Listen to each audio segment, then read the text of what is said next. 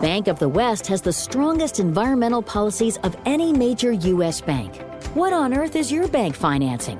Learn more at bankofthewest.com. Member FDIC.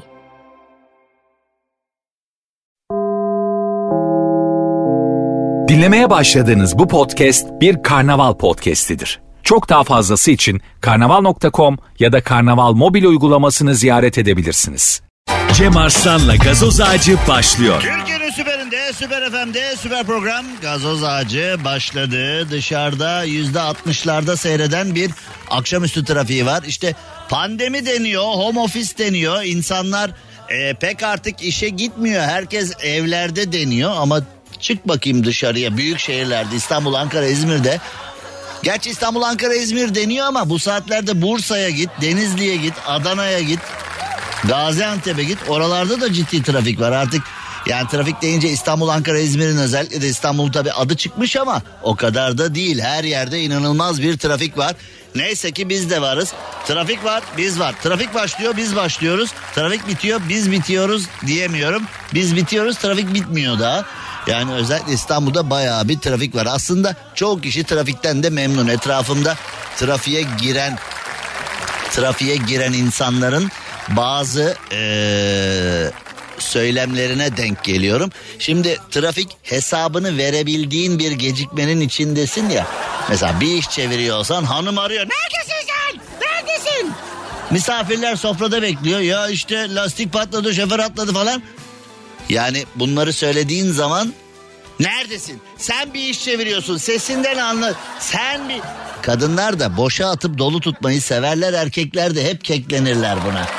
Senin sesin titriyor ben anladım sesin titriyor sende bir şey var diye. Ya yok ne sesi, e, e, sesi, se- niye, niye, e, e, niye titresin ya. Senin ben anlarım senin sesin. Kadınlar böyle boşa atarlar erkekler de buna hep düşüyor. E, e, tamam e, iş çıkışı arkadaşlar aldı beni falan diye hemen öterler erkeklerde. Ama şimdi trafik sıkışıklığında hesabını verebildiğin bir yoğunluğun içindesin. Neredesin? Trafikteyim. İstersen görüntülü ara. İstersen konum atayım. İstersen mevcut konum atayım. Ne kadar ilerlediğimi sen takip et falan diye. Arabanın içinde tek başına gidenler de o trafiğin içinde mutlular. Bakma sen yani. Bugün sorsan trafikten herkes şikayet ediyor ama aracın içinde istediği radyo programını dinliyor, istediği müziği dinliyor, istediğiyle telefonla konuşup fingir diyor, istediği şekilde davranabiliyor. Kafamı dinlediğim yer noktasında. Kafamı dinlediğim yer noktasında o trafiğin içi. Şimdi e, böyle olduğu zaman da zannedilen kadar çok fazla şikayet de yok trafiğin içinde. Bak sen ben baş başayız. Ben anlatacağım sen gül eğlen düşün çeşitli e, davranışları sergileyebilirsin. Şimdi hoş geldiniz sefalar geldiniz. Şimdi Kolombiya'da bir Türk gururu var. Şimdi Kolombiya dediğim zaman aklımıza e, türlü türlü şeyler geliyor. Onları e, pek fazla işin içine katmayacağım. Sempatik bir şeyden bahsedeyim. Kolombiya dendiği zaman kainat güzellik yarışması genellikle hep böyle Kolombiya'dan falan çıkar ya Latin güzeller. Erkeklerin yüreklerini hoplatırlar. Vallahi ben de bunu seçmiştim be falan diye hep böyle bir ya o güzellik yarışması gerçekten çok aptal. Dünya en aptal organizasyonu diyebiliriz. Yani Mesela finale kalmış 20 tane kız çıkıyor tamam mı? 20'si de birbirinden güzel. Yani şimdi kainat güzellik yarışmasında birisi birinci seçiliyor ya. Şu öteki 19 ya bunun yüzüne bakmazsın diyebileceğim şey var mı? Ya gerçekten dünyanın en aptal organizasyonu güzellik yarışmaları var ya. Yani senelerce işte e, Kanal 6'da çalışırken ben 90'lı yılların ortalarında Eva Herzigova falan gelmişti. O zaman da böyle bir organizasyonun içinde olmuştuk falan. O zamanlar da aynı düşünüyordum. O zamanlar da aynı düşünüyordum. Şimdilerde de aynı düşünüyorum. Yani mesela 3 numara birinci oluyor. 7 numara ikinci oluyor. 14 numara üçüncü oluyor. Tamam 3 tane kız birinci ikinci üçüncü oldu. Geri kalan 17'si ay berbatlar ya. Yolda görsen yüzünü çevirirse hilkat garibesi hepsi bile. Ha? Yani kainat güzellik yarışmasında o 20 kızdan 18. olan bir kahve içelim mi dese içmezsin değil mi? Çekil be aptal. 18. kızla kahve mi içerim ben bir tanıdık görse ne derim diye. He? Öyle mi diyecek? Mesela başını önemeyin. Bu var ya hmm, kainat güzellik yarışmasında 18. oldu. E zaten birinci olsa seninle kahve içmezdi yani o da... He? Ya utanacak mısın yani mesela şey mi diyeceksin? Hepsi böyle kule gibi kızlar fıstık gibi kızlar. 18. ya. Neyse Kolombiya deyince hep aklıma o geliyor. Fakat bu sefer bu Kolombiya başka Kolombiya. Ahmet Cem Karadeniz. Cem olsun çamurdan olsun be. Dünyanın en iyi okullarından biri olan Kolombiya Üniversitesi Mühendislik Okulu'nu birincilikle bitirmiş ve bu anlamda ilk Türk öğrenci olmuş. Kolombiya dediğim Kolombiya Üniversitesi. New York'ta, New York'ta. 4 üzerinden 4.2 almış. Şimdi bazı olay 10 üzerinden 11 veriyorum falan dersin yani böyle abartmak için. Burada gerçek olmuş. Yani e, 4 üzerinden 4.2 ile bitirmiş okulu. Ya böylesi de var yani. Şimdi ee, babada demek ki altı okka beyin var yani hani ha çocuk. Tabii şimdi Amerika Amerika şimdi Kolombiya Üniversitesi bu çocuğu bırakır mı? Mühendislik fakültesindeki 552 öğrenci arasından sıyrılarak birincilikle okulu bitirmiş. Derslerindeki yüksek başarısı nedeniyle de e, ciddi bir limit aşımı yapmış. 4 üzerinden 4.2 almış ve e, çocuk demiş ki çocuk demiş ki e, dünyanın en iyi okullarında en güzel şekilde temsil ediyorum Türk öğrencileri demiş. Şimdi e, Adaş'ın söylemleri ne bir baktığımda Türk öğrenci olarak gerçekten çok gururluyum, mutluyum. Umarım benim yaptıklarım küçüklerime örnek olur. Benden daha büyük başarılara imza atarlar. Türkiye'yi dünyada en iyi okullarda temsil ederler demiş. Ee, Atatürk'ün sayesinde bunu yapabildim demiş. Hisar okullarından önemli bir katkı aldım. Demiş Ahmet Cem Karadeniz Atatürk'ün sayesinde buralardayım demiş. Okulum ve ülkem adına gurur duyuyorum demiş. Şimdi e, Atatürk'ün sayesinde e, bunu hallettim dediği zaman zaten e, bürokraside biraz zorlanabilir. Atatürk'ün sayesinde ha, falan diye.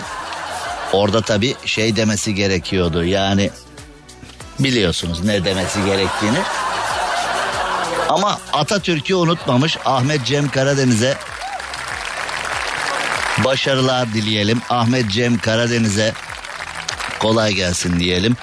Ee, Türkiye'ye tam destek verilmiş ve bir müddet burada işimi yaptıktan sonra Türkiye'ye dönmek ve orada başarılarıma e, devam etmek istiyorum demiş.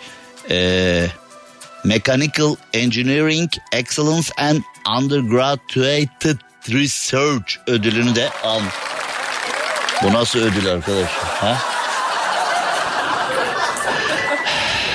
Tabii yani şimdi bu e, mühendislikte, e, teknolojide filan bir şeyler yapabilmek için hani bürokratların yakını da olmak gerekiyor. Orada hani sadece böyle okulu birincilikle ee, ne olmuş ya bir Şimdi Kolombiya Üniversitesi'ni 552 öğrenci arasından 4 üzerinden 4.2 ile bitirmiş bu adamı iyi yerlere getirmek lazım desen Türkiye'de. Kimi tanıyor? Parti kaydı var mı? Bakan Bey'in haberi var mı? Beyefendinin haberi var mı? Yani senin 4 üzerinden 4.2 ile Kolombiya Üniversitesi'ni birincilikle bitiren ilk Türk ünvanın olması günümüz siyasi yapısında bir şey ifade etmiyor. Ama bir bürokratın damadı, bir bürokratın yakını, bir bürokratın kardeşi, yeğeni, halasının kızı, mahalle arkadaşı falan olsaydın üstüne bu olsaydı o zaman çok şey ifade ediyordu. İşte Türkiye'nin geldiği nokta böyle. Şimdi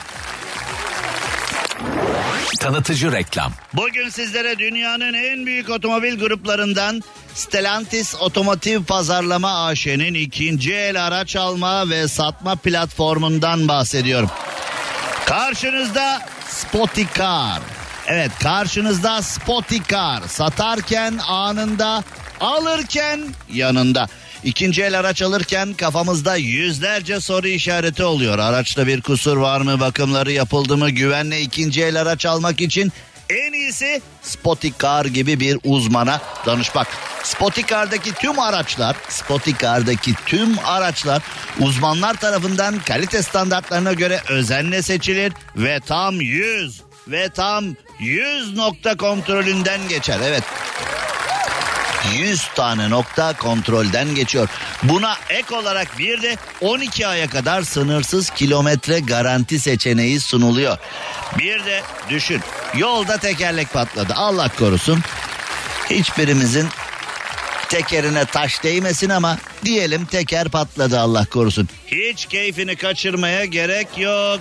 Spotikar'ın 7-24 yol yardım hizmeti sayesinde kafan rahat bir şekilde yolculuk yapabilirsin. Özel finansman olanakları ve kişiye özel destek danışmanlıkla size yüzde yüz mutluluk garantisi veriyor. Kim verir bu zamanda? Size yüzde yüz mutluluk garantisi veriyor Spotikar.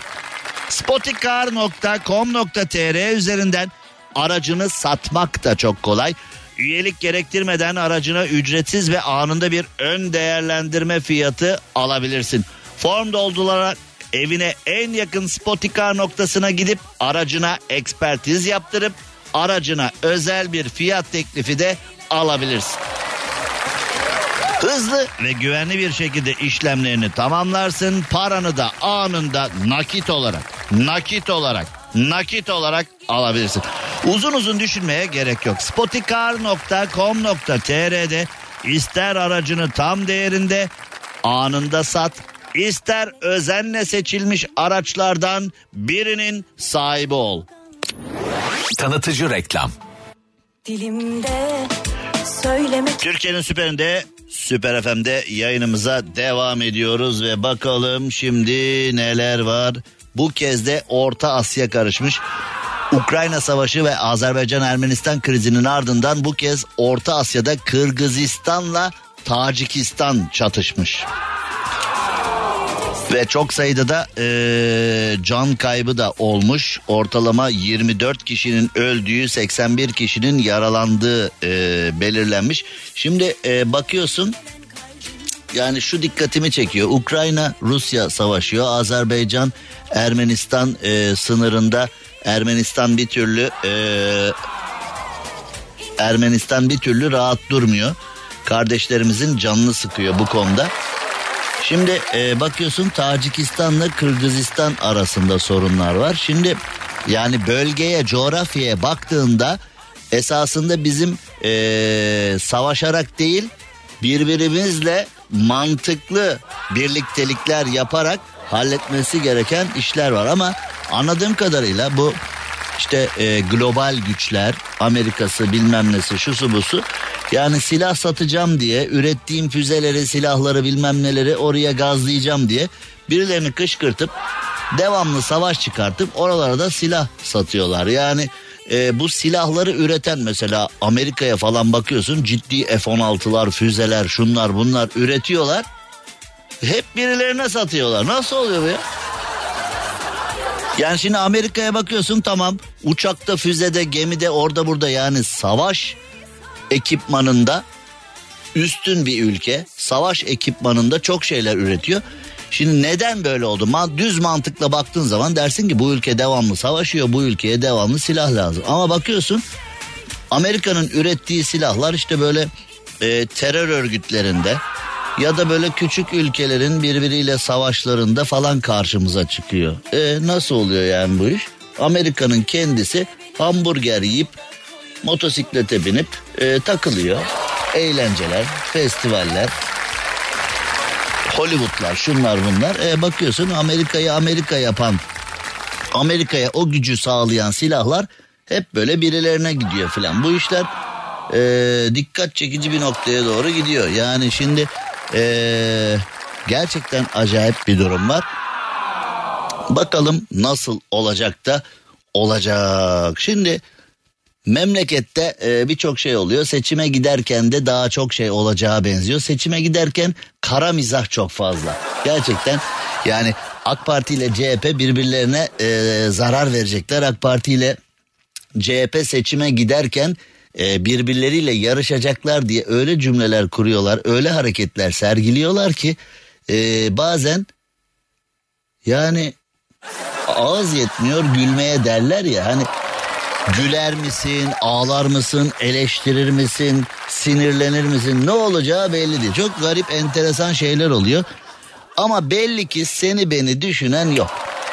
Gerçekten seni beni düşünen yok. Şu anda AK Parti'de tekrar seçilmenin derdinde, CHP'de ee, AK Parti'den iktidarı alıp başa gelmenin ee, derdinde. Ama ee, vatandaşın derdinden, gerçek vatandaşın gerçek derdinden anlayan yok. Hani o sokak röportajlarında, sosyal medyada işte AK Parti adına ya da CHP adına trollük yapanlardan bahsetmiyor. Yani e, o troller zaten onların hani e, be, onlar makarna ve kömürle çalışan bir beyne sahipler.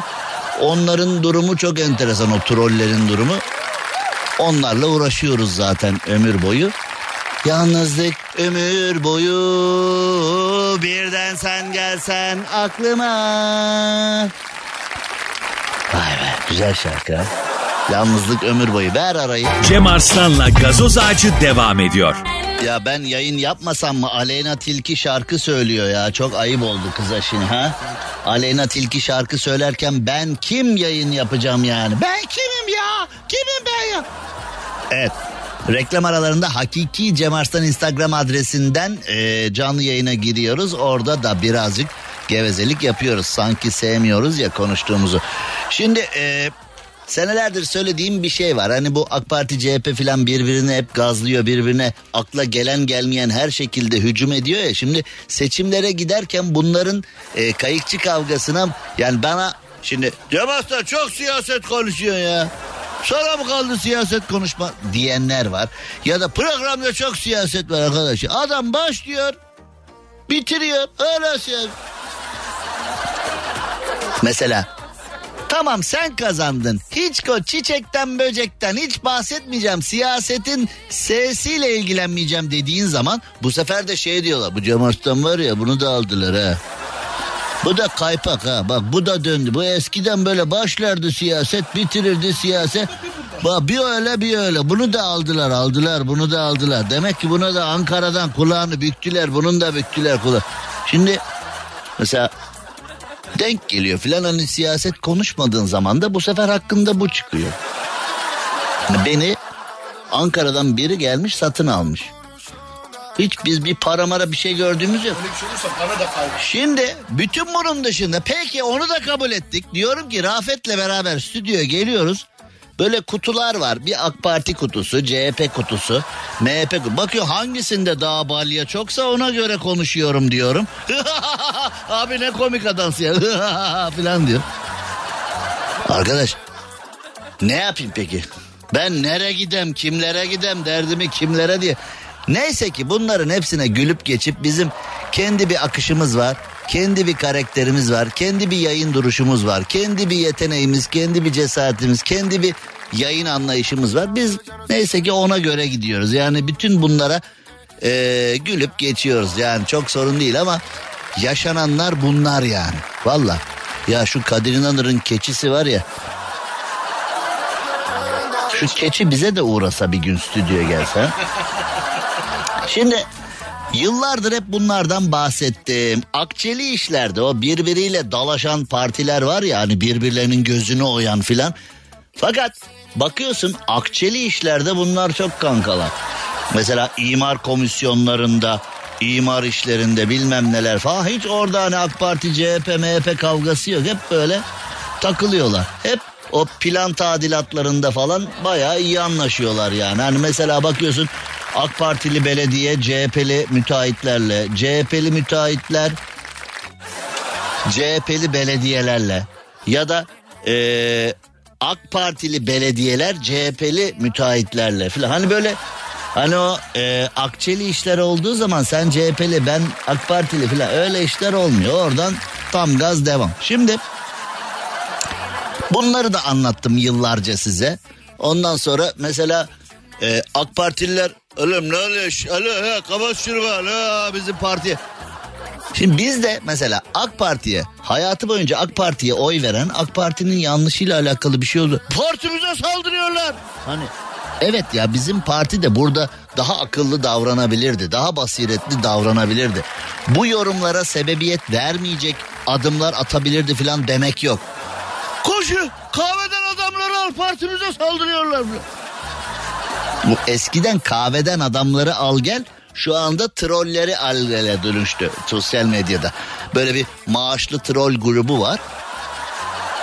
Yani bu her partide var maaşlı troll grubu. Herkese öyle takılıyorlar öyle. Baba öyle yani. Twitter'da sigortalı çalışıyorum diye. Rafet bir, bir, bir iş bulamadın Twitter'da kendine be. Ha? SGK'lı bir iş öyle takılıyor. Şimdi bunları da yıllarca konuştuk. Bunları da yıllarca anlattık. Şimdi eee, bir enteresan iş olmuş. İstanbul Büyükşehir Belediyesi ve Ümraniye Belediyesi'nin işbirliği sonucu inşa edilen 15 Temmuz Şehitler Meydanı ve otoparkın açılışı yapılmış. Açılışa CHP Grup Başkan Vekili katılmış. Ee, Cumhurbaşkanı Erdoğan'ı eleştirdiği sırada yanında Ümraniye Belediye Başkanı bulunuyormuş. Ümraniye Belediye Başkanı'na demişler ki neden orayı terk etmedin? Bak Ümraniye Belediye Başkanı'na AK Partililer şunu demiyor. Yani neden ağzının payını vermedin? Ya da bu eleştiriye neden cevap vermedin AK Partili olarak falan. Orada niye duruyorsun diyor. Ya arkadaş bu partilileri anlamak mümkün değil ya. Yani e, bu takım tutar gibi parti tutanlardan yıldık be. 20 senedir bunlardan yıldık yani. Takım tutar gibi parti tutuyor. Bu efendim bizim parti eleştiriliyor. Şimdi e, yani iki parti de enteresan. Ya kardeşim 40 yılda bir AK Parti ile CHP bir araya gelmiş bir açılış yapıyorsunuz. Zaten her yerde birbirinizin gözünü oyuyorsunuz. Madem ki hayırlı bir iş için bir araya gelmişsiniz. Yani birbirinizi kutlayın, el sıkışın, vatandaşa karşı bakın siyasetin her yerde kavgası yok. Burada da bir açılışı var falan deyin. Yani şimdi sen eleştirecek yer açılışı mı buldun? Tamam orada bir eleştiri var. Orada da terk et terk et çık çık çık çık falan diye. Şimdi benim sosyal medyamda Hakiki Cem Arslan Instagram adresime girin orada şey yazıyor. Ne sağcı ne solcu radyocu yazıyor. Fakat şimdi bazı konular oluyor. AK Parti burada haklı diyorsun. İşte az önce anlattım ya. Oo bunu da almışlar bunu da. Bunun da Ankara bitmiş. Ankara beni bulacak. O Cihangir var ya hani Mersin mi? Hatay mı? Bir yerlerde bir çocuk var ya. O Ankara beni bulsun. Ben sizin genelkurmay başbakanınızın falan diyen bir abi vardı ya. Orada e, ona dönüyorsun bir anda.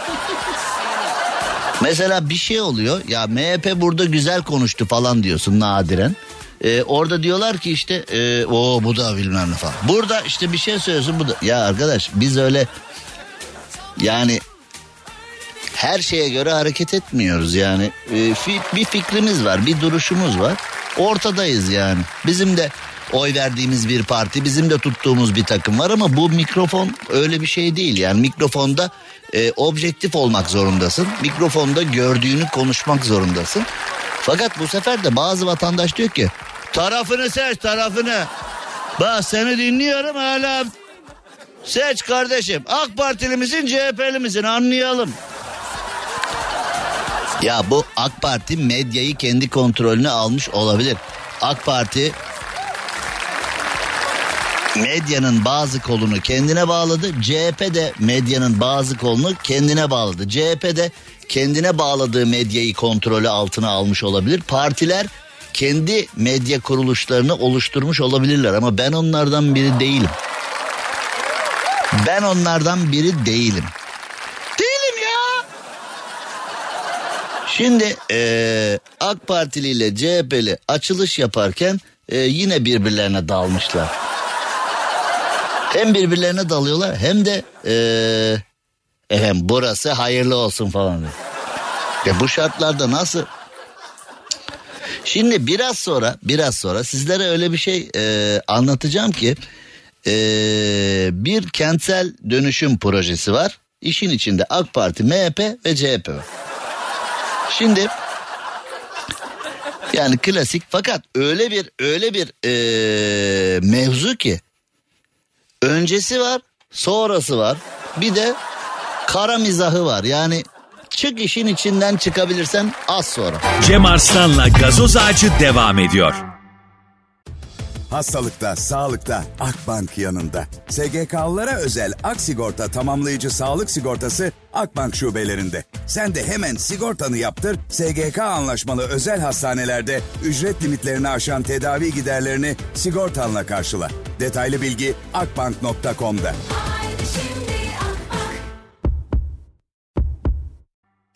Türkiye'nin süperinde, Süper FM'de yayınımıza devam edelim. Şimdi e, AK Parti, MHP, CHP işte diyorum yani böyle şimdi bunların komedisinden bahsettiğin zaman da adın siyasetten konuşuyor ya çıkıyor ya. Şimdi ama siyasetin gerçekten büyük komedisi var. O sinek kaydı tıraşların, işte o eskortlu motosikletlerin, araçların, o mavi kırmızı lambaların bilmem ne filan onların altından acayip büyük komediler çıkıyor. Yani o jelibon meselesi filan hani o e, Abu Bakar'ın e, General Abu Bakar filan hani onlar yani Zaten Melik Gökçek varken biz niye komedi yapıyoruz bu ülkede? Oğuzhan Uğur da anlattı ya yani. Ee, Oğuzhan Uğur'a da buradan selam olsun. Oğuzhan Uğur da Cem Uzan'a söyledi ya öyle demeyin yani. Melih Gökçek espri yapıyor devamlı falan diye. Cem Uzan dedi ki günümüzde siyasi espriler yapılamıyor. E nasıl yapsın? Nasıl yapsın? Yani ben bu gözlerle ve bu kulaklarla yani Turgut Özal'ı, Süleyman Demirel'i, Erdal İnönü'yü, Erbakan'ı, Demirel'i sanatçıları kendisinin taklidini yapan ve komedisini yapan sanatçıları ayakta alkışlarken gördüm ki e, özellikle Turgut Özal'ı izlediğimiz dönemde sanatçı Turgut Özal'a "Uuu, uuu, anapa falan ne yapıştırıyor ne yapıştırıyor. Yani günümüzde onun çeyreğini yapsan o kraldan kralcı tipler var ya AK Parti'de. Sayın Cumhurbaşkanımıza espri yapıldı burada falan diye. Var ya var ya oğlum var ya. Belki de hiçbir şey olmaz ama bir korku imparatorluğu var yani. O, o da ayrı bir konu. Yani insanlar ne olmaz ne olmaz diye yani hiçbir şey yapmıyor. Neyse şimdi e, günümüz siyaseti komik. Şimdi kentsel dönüşüm projesi AK Parti ve MHP oylarıyla reddedilmiş. Gayet normal yani. Şimdi e, CHP istediyse AK Parti ve MHP'nin bunu reddetmesi gayet normal. İstanbul Büyükşehir Belediyesi'nde partiler birbirlerine gıcıklık yapacaklar diye narkotik maddeyle mücadele maddesine bile hayır oyu kullanıldı. Yani yeter ki biz birbirimize artistik yapalım. Gençlerimizin zehirlenmesi önemli değil dedi siyasetçi. AK Partisi, CHP'si, MHP'si.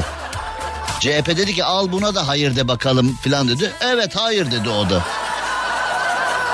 Yani olacak iş değil. Üşütme o siyasi üşütme başka bir şey yani. O onu herkes yaşadı. Açıp internetten filan bakabilirsiniz yani atmıyorum burada. Şimdi e, AK Parti'nin grup başkan vekili Murat Köse'nin daha önce aynı yer aynı proje için evet dediği ortaya. Aynı yer aynı projeye daha önce aynı kişi evet demiş AK Partili. Sonra da hayır demiş. Yani Türkiye'de siyaset bu durumda yani senin benim vat, sokaktaki vatandaşın hani böyle yaşıyor yaşayamıyor işte böyle fiyatlardan şikayetçi bilmem ne filan. Geç bunları anam babam geç. Bak şimdi seçime giderken Şimdi Tayyip Erdoğan'ın başarısı şu. Tayyip Erdoğan bir şey istediği zaman küt küt küt hani sonucu ne olur falan. Hani e, gerekirse çok sert de konuşuyor, hakaret amiz de konuşuyor. Çat çat çat çat çat çat konuşuyor.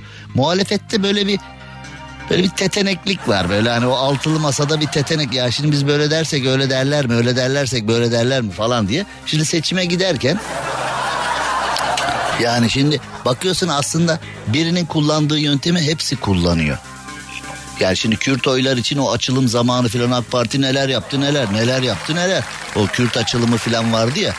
Ben bu memlekette bir Kürt sorunu olduğuna filan inanmıyorum. Yani Kürt vatandaşlarımız bu memlekette Cumhurbaşkanı oldu, Başbakan oldu, Bakan oldu, sanatçı oldu, iş adamı oldu. Aklına ne gelirse oldu. Yani hani şimdi Kürt sorunu var diyebilmek için Kürt vatandaşların hiçbir yere gelemiyorlar. Hiçbir şey yapılmıyor onlar için falan denebilmesi lazım. Yani öyle e, bir mevzu yok ama hani şimdi Kürt oyları almak için AK Parti de zamanında bir sürü bir şeyler yaptı. Ama AK Parti bunu öyle bir lanse ediyor ki bu gayet normal yapılması gereken bir şey falan diye. Şimdi altılı masa da bu konuda böyle bir tetenek tetenek bir adam atacak. Ama hani ya işte şöyle derler böyle derler onu derler bunu derler adımlar atılamıyor. Yani ee, ve yapılması gereken şeyler de yapılamıyor ve Türkiye'de hep böyle şu bize anlatıldı ya. Türkiye hiçbir şeyden çekmedi muhalefetten çektiği kadar. Türkiye hiçbir şeyden çekmedi koalisyondan çektiği kadar. Bak bu çok önemli koalisyon noktası çok önemli. Halbuki dünyanın geldiği yeni noktada koalisyonlar daha başarılı olmaya başladı. Yani çünkü koalisyonda yani eskiden mesela benim çocukluğumun koalisyonu daha doğrusu Türk tipi koalisyonlar sırf kavgaydı ama koalisyondan sadece Türkiye kavgayı anlıyor. Dünyada bakıyorsun ışıklarda bile yan yana gelmeyecek ideolojideki partiler bir araya gelip ortak bir müşterekte buluşuyorlar. E, Avrupa Birliği de onlardan bir tanesi. İkinci Dünya Savaşı'nda kim savaştı? Ben mi savaştım? Şimdi İkinci Dünya Savaşı'nda birbirlerinin başkentlerini bombalayanlar, birbirlerine milyonlarca ölüm, sakatlık ve ee, taş taş üstünde bırakmayacak kadar zarar yaşatanlar. Ve bakıyorsun şimdi birlikte AB'yi kurmuşlar. Birbirlerine ölürüm senin için falan diyor. E oğlum üç gün önce birbirinizin başkentini ben mi bombaladım yani? E şimdi bakıyorsun oradan filan falan bir şeyler. Şimdi e, memlekette tabi e, koalisyon hikayesi öyle bir anlatıldı ki bize hani ama ülke çok bıktı be. Gerçekten ülke çok bıktı. Yani ülke artık böyle savaş olmasın, tartışma olmasın. Hani gelsinler bir araya fikren bir şeyler konuşulsun falan filan ama e, bence AK Parti bunu daha iyi kullanıyor. Yani altılı masa bu teteneklikle işi zor yani altılı masanın. AK Parti söylemek istediğini daha direkt söylüyor. Söylemek istediğini daha net söylüyor. Söylemek istediği şeyi daha e, basit ve net anlatıyor. Çünkü onun tedirgin olacağı bir durum yok. Yani ona vay sen nasıl böyle söylersin diyecek bir kurum bir makam ya da bir şey yok yani AK Parti veya AK Partili bir yetkili bir şey çıkıp açıkladığı zaman yani 3-5 çatlak ses de çıksa onu da zaten FETÖ'cü ilan ediyor. Onu da zaten e, dış güç ilan ediyor. Onu da zaten e, işte filan falan bir şey ilan edecek bir şey buluyor ona. O zaten arada gidiyor. Yani çok enteresan mevzular var. Yani şu anda şu anda mesela AK Parti çok memnundur hayatında. Gerçekten AK Parti çok memnundur hayatından. Çünkü e, şimdi şu mesela Vahdettin meselesi bilmem ne falan var ya. Ya arkadaş Vahdettin'i Abdülhamit'i osu busu mu kalmış? Vatandaş evine peynir alamıyor diyorsun. Vatandaş evine ekmek alamıyor. Kirasını, elektriğini, suyunu ödeyemeyecek hale gelmiş diyorsun. Ortalıkta komple bir Vahdettin dosyası var. Hani birileri böyle yüceltiyor, birileri eleştiriyor, birileri bir şey diyor, birileri bilmem ne filan. Yani Cumhurbaşkanı Erdoğan falan o kadar memnundur ki bu konuda. Çünkü konuşulması gereken ana konular konuşulmuyor. Yani enflasyon neden bu durumda o konuşulmuyor? Türkiye neden bu kadar pahalılığın içine düştü bu konuşulmuyor? Döviz niye aldı başını gitti bu konuşulmuyor? Memleketin ekonomik sıkıntılarıyla alakalı bir konuşma yok falan. Yani bu konulardan çok memnundur e, AK Parti. Altılı masa da bu işleri çözebilecek mi? Bakalım. Yani e, gerçekten ilginç bir e, seçim süreci içindeyiz. Daha aday da yok ortada değil mi? Ha? Var mı bir aday? Ben yayındayken bir aday falan açıklandı mı öyle bir şey? O da yok tamam öyle. Hadi yaylalar yaylalar bakalım. Hayırlısı diyelim. İkinci Elizabeth'e görkemli bir cenaze töreni yapılmış. Türkiye'den gitti mi ağlayıcılar acaba? Ha? Gitti gitti kraliçe gitti falan diye kendini. Ha? Öyle on kişi yollasaydık ne güzel dünya tarihine geçerdik. Ha? Ağlayıcılardan. Ben bir Londra'da Piccadilly Circus'ta bir lokma döktürsek bari ha? Kraliçe bir, hani bir şeyler yapmam bizim de bir şeyler yapmamız varlığımızı hissettirmemiz lazım. Cem Arslan'la gazoz ağacı devam ediyor. Türkiye'nin süperinde, süper FM'de yayınımıza devam edelim. Şöyle bir bakalım neler var, neler yok. Ee, Aksaray'da sosyal hayatını bırakıp çiftçilik yapan babasının yaz aylarında artan iş yükü nedeniyle koyunlara bakmak zorunda kalan Miyase okumuş.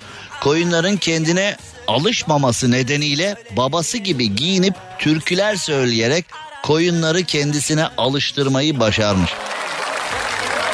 Şimdi insanların ne dertleri var görüyor musun? Yani mesela diyor ki şimdi bir iş yerinden çıkıp bir iş yerine gidersin mesela değil mi? Hani şikayet edersin ya eski iş yerim daha iyiydi. Yeniye bir türlü alışamıyorum. Yeni iş yerindekiler çok gıcıklar falan diye ya da mesela okul değiştirirsin öğrencilere öğretmenlere ya da il değiştirirsin yeni yaşam tipine alışamazsın falan. Ama buradaki derde var. Koyunlar bana alışmıyor. Belki ben tanımıyorlar. Öyle bir abi vardı yani. Ha? Vardı değil mi öyle bir abi? Ha? Yes yes yes yes diye. Gılı gılı gılı. Ya abi zaten o sesleri başka çıkartabilecek bir abi de yok. O abiyi çok seviyorum ama gerçekten çok pozitif bir abi. Ee, İstanbul büyüktür, İstanbul güzeldir falan diye o abi güzel bir abiydi. Ee, benimki ben tanımıyorlar diye. Yani benimkiler beni tanıyor, bunlar beni tanımıyorlar diyor. Sonra o kendininkiler de tanımadı filan öyle bir şeyler oldu. Zaten o bir matematik hesabını da bir yanlış yaptı. Çok güzel bir abi, çok pozitif, çok gırgır bir abi ama matematik hesabını da hani birkaç yıldır çobansınız sorusunu da bir karıştırdı bir o bir ara o oluyor öyle be yani hepimiz karıştırıyoruz. Şimdi fakat yani gerçekten Miyase okumuşu tebrik ediyorum. Şimdi düşünsene babana yardım etmeye gidiyorsun. Sonra koyunlar beni tanımıyor diye şikayet ediyorsun. Şimdi bir başkası olsa ya herhalde bu benimle çalışmak istemiyor diye yani. Değil mi yani? Şimdi mesela akşam olduğu zaman babam ya sen nasıl gitti işler? Baba koyunlar beni tanımıyor. Tanımadığı için de ben onlarla bir şey yapamıyorum desen ha, anlaşıldı. Bu bu işi yapmak istemiyor diye yorumlarsın ama kızcağız alıştırmış. Bir koyun kendine nasıl alıştırılır noktasında Miyase okumuş e, inat etmiş, inat etmiş ve babasına yardım etmeyi e, başarmış. İstanbul'a gelelim. İstanbul'a geldiğimizde e, İstanbul'a geldiğimizde mevzu biraz daha değişik. İstanbul Fatih'te bir kişi poşet dolusu parayı havaya saçmış. Niye oğlum? Çevredekiler paraları toplayıp poşete koyduğu sırada aynı kişi poşeti alıp yine havalara atmış. Yani bu ee, Zileli bir arkadaş vardı ya milli piyango sanatçı yakarım yakarım yakarım ya. Zileli Deli Celal miydi? Deli şey miydi? Bir çocuk vardı öyle hani devamlı so her şeyi yakmış çocuk. milli piyangodan büyük ikramiye sana çıksa ne yaparsın diyorlar. Yakarım onu da yakarım yakarım diye. Bu da öyle bir şey herhalde yani. Eminönü meydanına gitmiş poşetteki paraları havaya saçmış. Ee, paralar toplanmış Sonra yine saçmış. Sonra güvenlik gelmiş. Böyle bir yasak var mı kanunlarımızda? Mesela paraları havaya saçan vatandaş tutuklanır, içeri atılır falan diye. Para benim değil mi oğlum? Havaya saçarım nedir ya? Gerçi emniyet gelip Eminönü meydanında havaya para saçarak güvenliği ihlal ettin. Oradaki disiplini bozdun falan. Orada çok disiplin var ya orada yani. Öyle bir şey yaptığın zaman bir de ona çok gülüyorum ya. Zaten memlekette her yer her yerde birileri de gelip disiplini bozdun. Nizamı bozdun. D- düzene aykırı hareket ettin falan diye sana... Ee... Ver. Tanıtıcı reklam. Avrupa Hareketlilik Haftası'ndan bahsetmek istiyorum. Çeşitlendir ve devam et kampanyası şehrini kucakla mottosuyla 16-22 Eylül tarihleri arasında Türkiye ve Avrupa'nın birçok şehrinde birbirinden farklı aktivitelerle gerçekleşmeye başladı. Türkiye 492 belediye ile sürdürülebilir kentsel hareketlilik farkındalığına en fazla dikkat çekilen ve en fazla etkinlik düzenleyen ülke oldu Avrupa Hareketlilik Haftası'nda. Etkinliklerin ilk adresi Ankara'ydı. Ankaralılar Kızılay'da buluşup startını Avrupa Birliği Türkiye Delegasyonu Başkanı Büyükelçi Nikolas Maya Landrut ve Dışişleri Bakan Yardımcısı ve Avrupa Birliği Başkanı Faruk Kaymakçı'nın verdiği Büyük Ankara Bisiklet Turu ile karbon sıfır alternatif ulaşıma dikkat çektiler. Gündüz bisiklet yürüyüş etkinliklerinde hareketliliklerini artırırken akşamda yerlerinde durmadılar ve cezanın ritimleriyle coştular. Hareketli bir pazar günü oldu. Hareketlilik haftası etkinliklerinin sıradaki durağı İzmir. İzmirliler otomobilsiz kent günü etkinliği gerçekleştirecek. Evet İzmirliler otomobilsiz kent günü etkinliği gerçekleştirecek. 22 Eylül saat 12'de Lozan Meydanı'ndan yürüyüşe başlanacak. Gazi Osman Paşa Bulvarı trafiğe kapatılacak. Bulvar çocuk yogasından zumbaya en yavaş bisiklet turnuvasından Tay Tay bisiklet turnuvasına kadar gün boyu sürecek etkinliklerin adresi olacak. Üstelik Bisim bisikletleri bu haftaya özel ücretsiz olacak. Bisim bisikletleri bu haftaya özel ücretsiz olacak.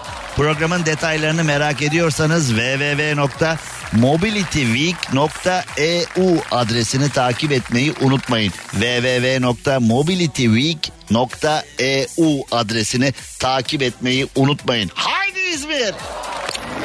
Tanıtıcı reklam. Şimdi 23 yıl önce kimliğini çaldırdı. Kimliğiyle yapılan işlemler nedeniyle maaşına haciz kondu. Arkadaşlar E-Devlet kimin emeği geçtiyse tebrik ediyorum. Alnından öpüyorum, ayakta alkışlıyorum. E-Devlet gerçekten muhteşem bir imkan. E-Devlet gerçekten harika.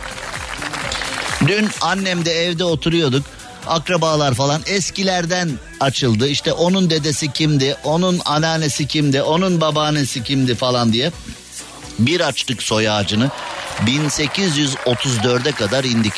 Bu arada e, dün akrabalar arasında konuşulurken Erzincanlıların neden kasap olduğu noktasında yani bizim Erzincanlılar hep kasap olur e, ya da balıkçı olurlar. Yani balıkçı şöyle balığın ticaretini yapan hani las tutar Erzincanlı satar filan diye bir laf vardır. Genellikle balık satanlar balıkçılar hep Erzincanlı olur. Tutanlar Karadeniz'de olur ama satanlar Erzincanlı olur. O da enteresan bir e, nokta. Şimdi e, Dağıstan'dan Dağıstan'dan bizim Erzincan Ilıç'a bir grup gelmiş. Yani doğuda e, Türk popülasyonunu arttırmak için Dağıstan'dan Türkiye'ye bir e, ekip getirmek istemişler o zamanki yönetim Osmanlı'da. Dağıstan'daki e, bizim Türkler de hayvancılık işiyle uğraşırken demişler ki bizim burada işimiz gücümüz var hayvancılık yapıyoruz şu bu bilmem ne para kazanıyoruz ne işimiz var oralarda gibisinden. Demişler ki Erzincan'a gelin size İstanbul'un et ihalesini verelim. Erzincan'a gelin yerleşin Erzincan bölgesinde bu işe devam edin hayvancılığa çiftçiliğe devam edin size de İstanbul'un büyük bölgelerin et ihalesini verelim. Dağıstan'dan Erzincan bölgesine ciddi bir ekip gelmiş ve bu ciddi ekip e, hayvancılığa o bölgede de devam etmiş kasaplığa o bölgede de devam etmiş. Bunun ardından da tabi hani Erzincanlı deyince e, kasaplık et ticareti o işler e, meşhurdur. Buradan gelmiş mevzu. Şimdi e-Devlet'e nereden bağlayacaksın derken yani 1834'lere kadar filan iniyor E-Devlet. Gerçekten önemli bir hizmet. E-Devletinizi mutlaka açın e-Devletinizi açmakla kalmayın. E-Devletinizden mesela aracınıza trafik cezası gelmiş mi, vergi borcunuz var mı gibi konuları birçok kişi takip ediyor zaten. Etmeyenler de etsinler bence sonradan bir soğuk duş almamak için. Ama en önemlisi, en önemlisi günümüzde hackerlar çok, kötü niyetli insanlar çok, dolandırıcılar çok. E-Devlet'e girin, adınıza bir şirket kurulmuş olduğunu görebilirsiniz. Birisi sizin adınıza sahte bir şirket kurmuştur ya da sizin adınıza bir cep telefonu numarası açılmış olabilir. Hiç alakasız yani e-devletine girersin bir bakarsın senin bilmediğin bir numaran var adına kayıtlı. Yol yakınken hemen savcılığa veya ilgili kuruma filan müracaat edebilirsiniz. Birçok kişi eskiden böyle şeyleri bilmiyor. Nüfus kağıdını kaybetmiş, düşürmüş bir yerde. Bulan o nüfus kağıdı üzerine şirket kurmuş. Vergi mükellefi olmuş senin hiç haberin yok. Günün birinde bir geliyor sana bir milyon vergi borcu, on milyon vergi borcu. Bu benim değil filan. Hakim ne diyor ki ha, evet evet benim, senin değil benim falan. Kimseyi inandıramıyorsun da. Sen şimdi bir milyon vergi borcu çıkmış evine e, haciz geliyor veya tebligatlar geliyor falan. Bunların benimle ne alakası var falan deyince e tabi doğal olarak polis diyor doğru benle alakalı bu. Bakıyorsun senin vatandaşlık numaran, senin resmin, senin bilmem ne filan. Tabi bunları ispat etmek de oldukça zor.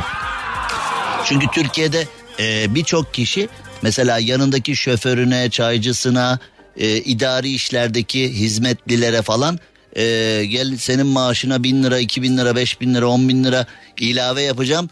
E, bir şirket kuracağız sen de yöneticisi olacaksın filan dediler. Bu Türkiye'de çok meşhur bir hikaye. Şimdi birçok kişi asgari ücretle çalışan veyahut da asgari ücretin bir tık üstüyle çalışan birçok kişinin bir bakıyorsun aynı zamanda şirket sahipliği var kağıt üzerinde. Şirketin sahibi gözüküyor ama e, adam evinin kirasını ödeyemiyor falan ve bir bakıyorsun e, o şirketi onun üstüne kuran kişiler yatlarda katlarda geziyorlar para eziyorlar kaba tabirle para eziyorlar resmen. O garibanların üzerinde vergi borcu var. Şimdi bunlarla alakalı da şikayetçi olduğun zaman e tabi kanun da diyor ki kardeşim 10 sene olmuş 15 sene olmuş e sen şimdi mi aklın başına geldi? E, vergi borcu diyor Şimdi benim ee, dikkatimi çekti ya da bilmem ne. O işler çok karmaşık. Neyse bütün bunlardan neden bahsettik? Zonguldak Alaplı ilçesinde nüfus bilgileri kullanılarak aynı şekilde bir şirket kurulmuş bir vatandaşın üzerine 61 yaşındaki vatandaşın üzerine vatandaş tam emekli olmuş emekliliğin keyfini sürecekken tak diye babanın boğazına binmişler demişler ki senin vergi borcun var o da demiş ki nereden filan işte az önce anlattığım hikayelerden. Adamın haberi bile yok. Üzerine bir şirket kurulmuş. Vergi işlemiş. Şimdi de tam böyle maaş alacağım oh rahat edeceğim derken ee, maalesef vergi borçlarıyla karşı karşıya kalmış. E-Devletinize giriniz. E-Devletinizi devamlı kontrol ediniz. Bu da E-Devlet hakkında bir kamu spotu gibi oldu bu bölüm. Biraz yani E-Devlet'le para karşılığı anlaşsak E-Devlet'in reklamını yap anlat diye. Herhalde anca bu kadar olurdu yani ama öyle oldu fark etmez olsun. E-Devlet'inizi mutlaka açtırın. E-Devlet'i olmayanlar postaneden mutlaka şifrenizi alın ve kontrol edin. Sonradan bak söylemedi demeyin soğuk duş yaşarsınız. Cem Arslan'la gazoz ağacı devam ediyor. Türkiye'nin süperinde şimdi ev sahipleri radyosunun sesini sonuna kadar bence hani az bir şey açsın değil sonuna kadar ben rahatsız etmiyorum değil mi sizi yani bir hani bari küfür falan aranızda konuşun önemli de küfür falan etmeyin yani yayına girmez yoksa ben hani bir bir kenar bir kenarda ufak ufak yayınımı yapıyorum. Şafak'la Rafet burada da onlar takılıyorlar. Ben şu anda pişmanım yani konuşarak onları rahatsız ediyorum şu anda. Ben susayım mı? Yani. Bak Rafet o gözlükleri kırarım. Şimdi ev sahibi olanlar radyosunun sesini sonuna kadar açsın. Çünkü hani şimdi zamlardan filan bahsetmeyeceğim. Zam oranlarından filan. Çünkü e, kiralar birdenbire bir arttı. 5 bin liralık evler 15 bin 20 bin oldu. Mal sahipleri bunu duyunca çıkın evimden falan dedi. Kiracılar çıkmam dedi. Yani kiracılarla ev sahiplerinin yüzde doksanı birbiriyle papaz olmuş vaziyette. Hatta böyle senelerdir senelerdir e, takılanlar bile böyle oldu. Şimdi ne? Ah Şimdi e, yeni telefonlar çıktı ya yani hani 14'ler 14 Pro'lar çıktı. E, 14 Pro alırsanız kazayla ekranını kırarsa birisi düşürüp falan e, ekran tamir fiyatı 7999 liraymış. Bu ne oğlum bana bunu niye getirdin ya ben telefona para Telefona param vereceğim oğlum. Telefon hediye geliyor bana. Ben o telefonu kullanayım diye üstte bir de telefonu alıyorum. Üstte bir de para alıyorum oğlum. Sen kendin varoş. Kendin de beni ne bir tutuyorsun. O telefon bana hediye geliyor üstüne bir de para geliyor. Al şu parayı. Al şu milyon doları bir de al abi şu kusura bakma bir şimdilik bir 10 tane pro verdik sana hani eş dost kullanırsınız falan diye.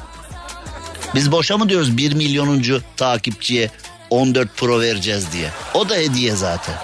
Allah Allah ya. Sen mi alacaksın? Ha, al bak. Ben buraya not aldım. Al bak alırsın. Şimdi şu az önce yaptıklarından dolayı sana bundan sonra yağmurlu havada su yok. Oğlum bir şey anlatıyoruz burada ya.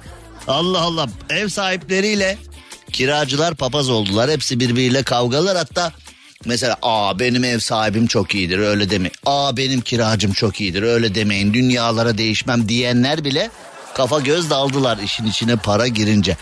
Şimdi tabii bazen de ev sahibiyle kiracı kavgalı oluyor. Kiracı mahkeme kararıyla filan çıkarsa mahkemeyi nadir olarak kaybettiğinde çünkü kanunlar genelde kiracıdan yana.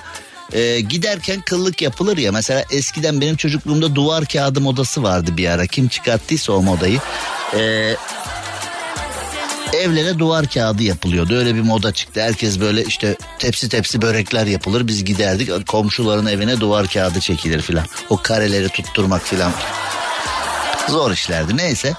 Mesela giderken tornavida ile o duvar kağıtlarını çizmek, duvarları çizmek, işte muslukları sökmek, işte elektrik e, tesisatına zaten tesisat dediğin iki tane kablo. O yılların evlerinde öyle çok abartılı bir tesisat yok.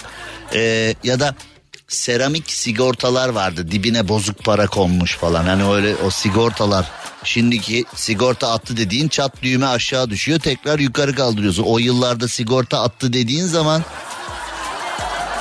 kaç kişi gitti kömür oldu öyle biliyor musun yani orada. Şimdi evden çıkan kiracı ev sahibine gıcıklık yapardı. Şimdi Kastamonu Tosya ilçesine gidelim. Her zamanki gibi isimleri falan boş verin. Bir kiracı evden çıkmış evin içinden 3 traktör romörkü dolu çöp çıkmış. Ya bu çöp evlerde yaşayanlar ne anlıyorlar bu? Düşünsene kiracın çıkıyor evi teslim alıyorsun 3 kamyon çöp çıkıyor içeriden. Para eder mi acaba onlar? O çöpler çok değerli diyorlar yani çöp ihalesi için mafyalar devreye giriyor, silahlar patlıyor falan diyorlar ya. Çöp ihalesi büyük para falan diyorlar ya. Bilmiyorum ki. 3 kamyon çöp para eder mi acaba? Bu çöpten kasıt ne acaba? Şimdi hani mesela bazı insanlara sorsan bizim evde o çöp dolu evde yaşayamam diyorlar ama ev içine bakıyorsun. Bana göre çöp dolu ev. Şimdi Avrupa'da falan mesela sokaklar meydanlar çok temizdir bakımlıdır. Evler küçük küçüktür. Böyle Avrupa'da 100 metrekare evde oturana o Kral Faruk muamelesi. Vay be amma büyük evde oturuyorsun. Bizde 100 metrekare 2 artı 1'de oturana ay yazık kız bunlara. Oncağız adam bir odaya sıkışmışlar diye. Bizde fakir. Bizde de Sokaklar darma dumandır, çöptür, kirlidir. Evlerin her biri birer müze gibidir. Evlerin her biri eşya galerisi gibidir. Yani hesap yapıldığı zaman işte o deprem yönetmeliklerinde falan hesap yapıldığı zaman aslında bir evin taşıyabileceği eşya ağırlığı falan belli. Ama bizde hep o eskiden gobalak, cila, oyma, masif mobilyalar falan. O hamal arkadaşlar o altıncı kata o büfeleri o ceviz oyma büfeleri çıkartırken altında can verenler oldu yani o eşyalar çıkma. Şimdi bütün eşyalar demonte eve kadar çıkartıyorsun evde vut vut vut vut. Bir de o şeyli matkaplar var elektrikli matkaplar var. Onlarla bir o eskiden ee, takım yok.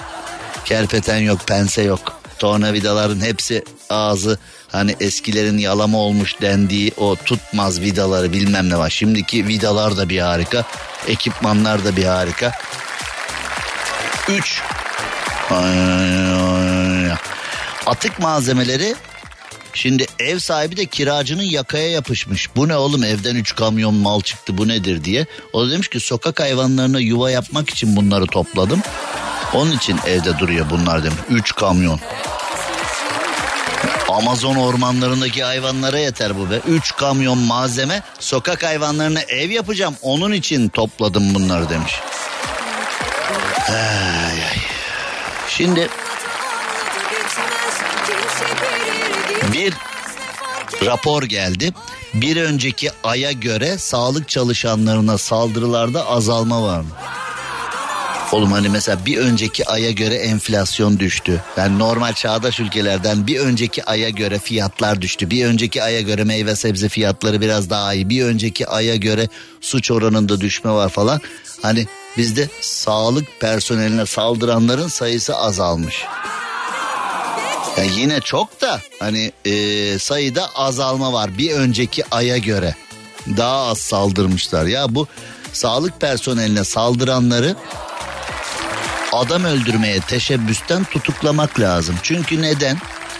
Şimdi ben burada fenalaştım Allah korusun. Ölüyorum yani hayatta kalmak için saniyeler var. Yani ambulans 5 dakika geç gelse öldüm kaldım. Böyle bir sürü insan var hastaneye geç gittiği için trafiğe takıldığı için hayatını kaybeden insanlar oluyor.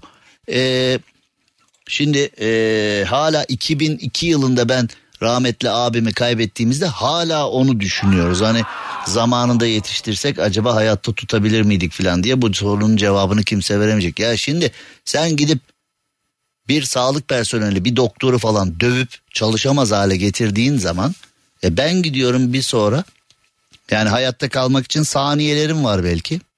E orada doktor yok. Neden? Biri dövmüş doktoru. E ben ölüyorum orada. O zaman şimdi bu ölümü de o doktora saldırana e, fatura etmek lazım. Çünkü e, oradaki sistemi yok edince ben ölüyorum.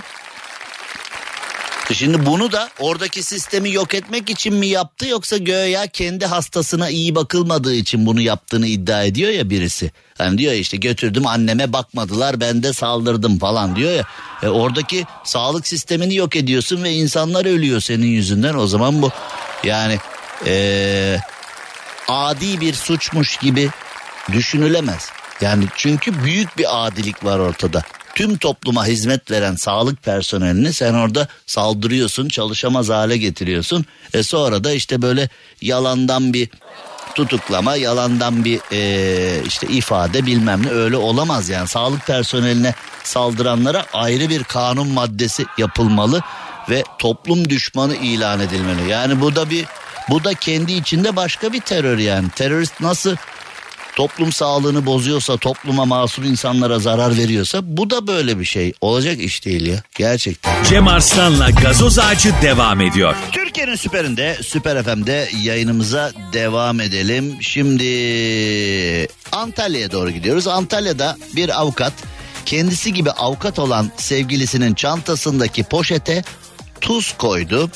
Polise narkotik baskın yaptırdı tuzun içindeki kutudan çıkarttığı yüzükle evlenme teklif etti. Genç kadın neye uğradığını şaşırdı. E şaşırmasın ya. Ardından teklifi kabul edip sevgilisinin boynuna sarıldı. Ya bir evlenme teklifi böyle olmamalı ya. Yani şimdi ee, Allah şükür burada işler iyi gitmiş de. Yani şöyle bir şeytanın avukatlığını yaptığımızda bunlar karı koca avukat daha doğrusu müstakbel karı koca avukatlar biz şeytanın avukatlığını yaptığımızda şimdi kadıncağızın çantasına tuz koyup bu narkotik madde diye ihbar ediyorsun. Peki. Kadın orada kalp krizi geçirdi öldü. Yani kalan hayatını birlikte yaşamak istediğin, birlikte yaşlanmak istediğin kadın senin göya sempatik evlilik teklifinde Kadıncağız da orada hani ee, narkotik madde değilmiş, tuzmuş, evlenme teklifiymiş falan diye hani o ortamdan kurtulduğu için can havliyle mi evet dedi? Yoksa hakikaten mi evet dedi? Yani şimdi evlenme teklif ederken hani vardır ya bir duvar yazısı var ya ona küçük sürprizler yap. Daha evlenme teklifinde abi böyle bir performans varsa hani bunun evlilik yıl dönümleri var. Tatili var falan bilmem ne ne bileyim bu arkadaşlar birlikte tatile gittiklerinde ee, birlikte tatile gittiklerinde neler olur diye düşünüyor. Yani bavula falan bir şey yurt dışına tatile gidiyoruz. Gümrükte falan aldırır mı abi acaba? Yani birdenbire gözüm korktu bu abiden ama e, Antalya Barosu'ndaki bu iki avukatımıza e, bir ömür boyu mutluluklar dileyelim. Fazla da abartmasınlar bu son abartma olsun. Hanımefendi çok şaşırdım. Bir anda polisler masaya geldi. Çantanızda madde var deyince ne olduğunu anlamadım. Avukat olmayan birisine bu yapılsa daha fazla korku yaşanırdı. Prosedürü bildiğimiz için çok korkmadım demiş. Aa, neymiş prosedür? Yani birisi gelip çantanızda madde var deyince avukat değilsen Ente bu açıklama da enteresanmış. Yani hani evlilik teklifi nasıl oldu heyecanlandınız mı şeklindeki magazinel bir soruya cevap verirken konunun ucu şimdi başka bir yere gitti yani. Avukat olduğumuz prosedürü bildiğimiz için çok korkmadım demek. Yani birisi gelip çantanızda madde var falan diye "Ya ne olmuş varsa falan mı diyeceğiz yani. Neyse yani eee Erkek avukat da standart bir şey olmasın. Biraz korkutmak istedim. Korkmasa da tedirgin ettim demiş. Kadın da prosedürü bildiğim için korkmadım demiş. Yani evlilik teklifi dışındaki kısım biraz enteresan geldi ama neyse hadi öyle olsun bakalım. Şimdi Bunlar hep yapılıyor. 43 dakikada 240 tane çöp şiş yiyerek 13 bin liralık ödülün sahibi olmuş. Ee, hani lağman ücretleri nedir acaba hastanelerde? Onu da bir yani 43 dakikada 240 tane çöp şiş yiyerek 13 bin lira kazandın. Bunun sağlık gideri olmuyor mu bunun? Yani bu Yok yok ettir yani. Yani et giren mideye dert girmez birader. Yani ettir yani neticede vallahi. Yani bizde öyle bir inanış var. Et giren yere dert girmediğini düşünüyoruz. Yani halbuki hangi doktora gitsen kırmızı eti haftada bir ya hatta ayda birkaç iki üç kere ancaya falan hani mümkün olduğu kadar kırmızı eti azaltılır. Hatta 40 yaşına kadar kuzu yiyeceksin 40 yaşından sonra kuzunun yediğini yiyeceksin falan derler yani eskilerde öyle bir e, yaklaşımda vardır. Ama nedense etin girdiği yerde derdin olmayacağına yönelik de bir inanışımız var. Her şeye inanıyoruz galiba. Yani biraz biraz ee, garip. 43 dakikada 240 çöp şiş. Çokmuş be. Ha? Ödül de nasıl 13 bin yani böyle bir şey yani mesela 10 bin 15 bin 20 bin de 13 bin lira veriyor. Yani in, enteresan değil mi yani? Ödülün 13 bin olması. Neyse. Ee, kazanmışlar. Afiyet olsun diyelim. Kazanana da e, kazandığı parayı afiyetle yesin diyelim ama 13 bin lira kazanmak için tehlikeli bir yol seçmiş. Aslında hani bu kadar çok e, mideyi birdenbire doldurduğunda çeşitli sıkıntılar da beraberinde gelebilirdi. Neyse ucuz atlatılmış diyelim. Ee, kısa bir ara hemen geliyoruz. Cem Arslan'la gazoz ağacı devam ediyor. Türkiye'nin süperinde, süper FM'de geldik yayının sonuna. Az önce bir enteresan haber. Bir hırsız dükkandan mal çalmış. Sonra aynı dükkana ben bu malı iade etmek istiyorum diye götürmüş. Dükkancı da ee, zeki adam. Kamera var abi. Bizim o meşhur var ya kamera var abi. Hep anlatıyorum ya size. Özellikle motosikletle alakalı işte soruyorum buralar güvenli mi diye. Kamera var abi öyle diyorlar bana. Ya oğlum burası güvenli mi? Motosiklet çalınır mı? Çal kamera var abi. Yani çalınır mı çalın. Mesela evlerde de öyle bahçeli evler falan var. Burası diyorum güvenli mi falan. Kamera var abi diyor. Oğlum kamera var da yani hırsız girer mi? Bu sonsuz boru sesi tı tı sonsuza kadar gider hikayesi var ya bu muhabbet hiç bitmiyor. Hiç bitmiyor. Burası güvenli mi diyor. Kamera var abi. Aynı şekilde dükkancı kameradan o hırsızı tespit etmiş. Çünkü mal çalındığı zaman e, kameradan görmüşler malın çalındığını. Aynı kişinin ürünü geri getirdiğini de tespit edip e, kişiyi polise teslim etmişler. Yani her zaman söylüyorum ya her hem hırsız hem geri zeka e, böyle şeyler oluyor maalesef.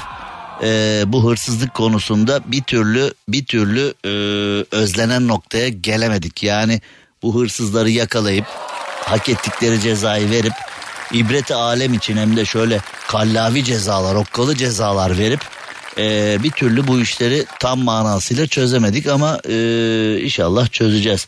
Yarın ölmez de sağ kalırsak saatler 18'i gösterdiğinde tekrar gazoz ağacında işimizin başında olacağız. Editörümüz Rafet Gür'le beraber sizleri 18'den itibaren eğlendirmeye, güldürmeye, düşündürmeye ve reaksiyon vermeye davet ettik. Belki katıldınız, belki ne diyor bu be kapat şunu dediniz. Sevdiyseniz yarın 18'de yine buradayız. Görüşmek üzere, hoşçakalın. Cem Arslan'la gazoz ağacı sona erdi. Dinlemiş olduğunuz bu podcast bir karnaval podcastidir. Çok daha fazlası için karnaval.com ya da karnaval mobil uygulamasını ziyaret edebilirsiniz. Bank of the West has the strongest environmental policies of any major U.S. bank. What on earth is your bank financing? Learn more at bankofthewest.com. Member FDIC.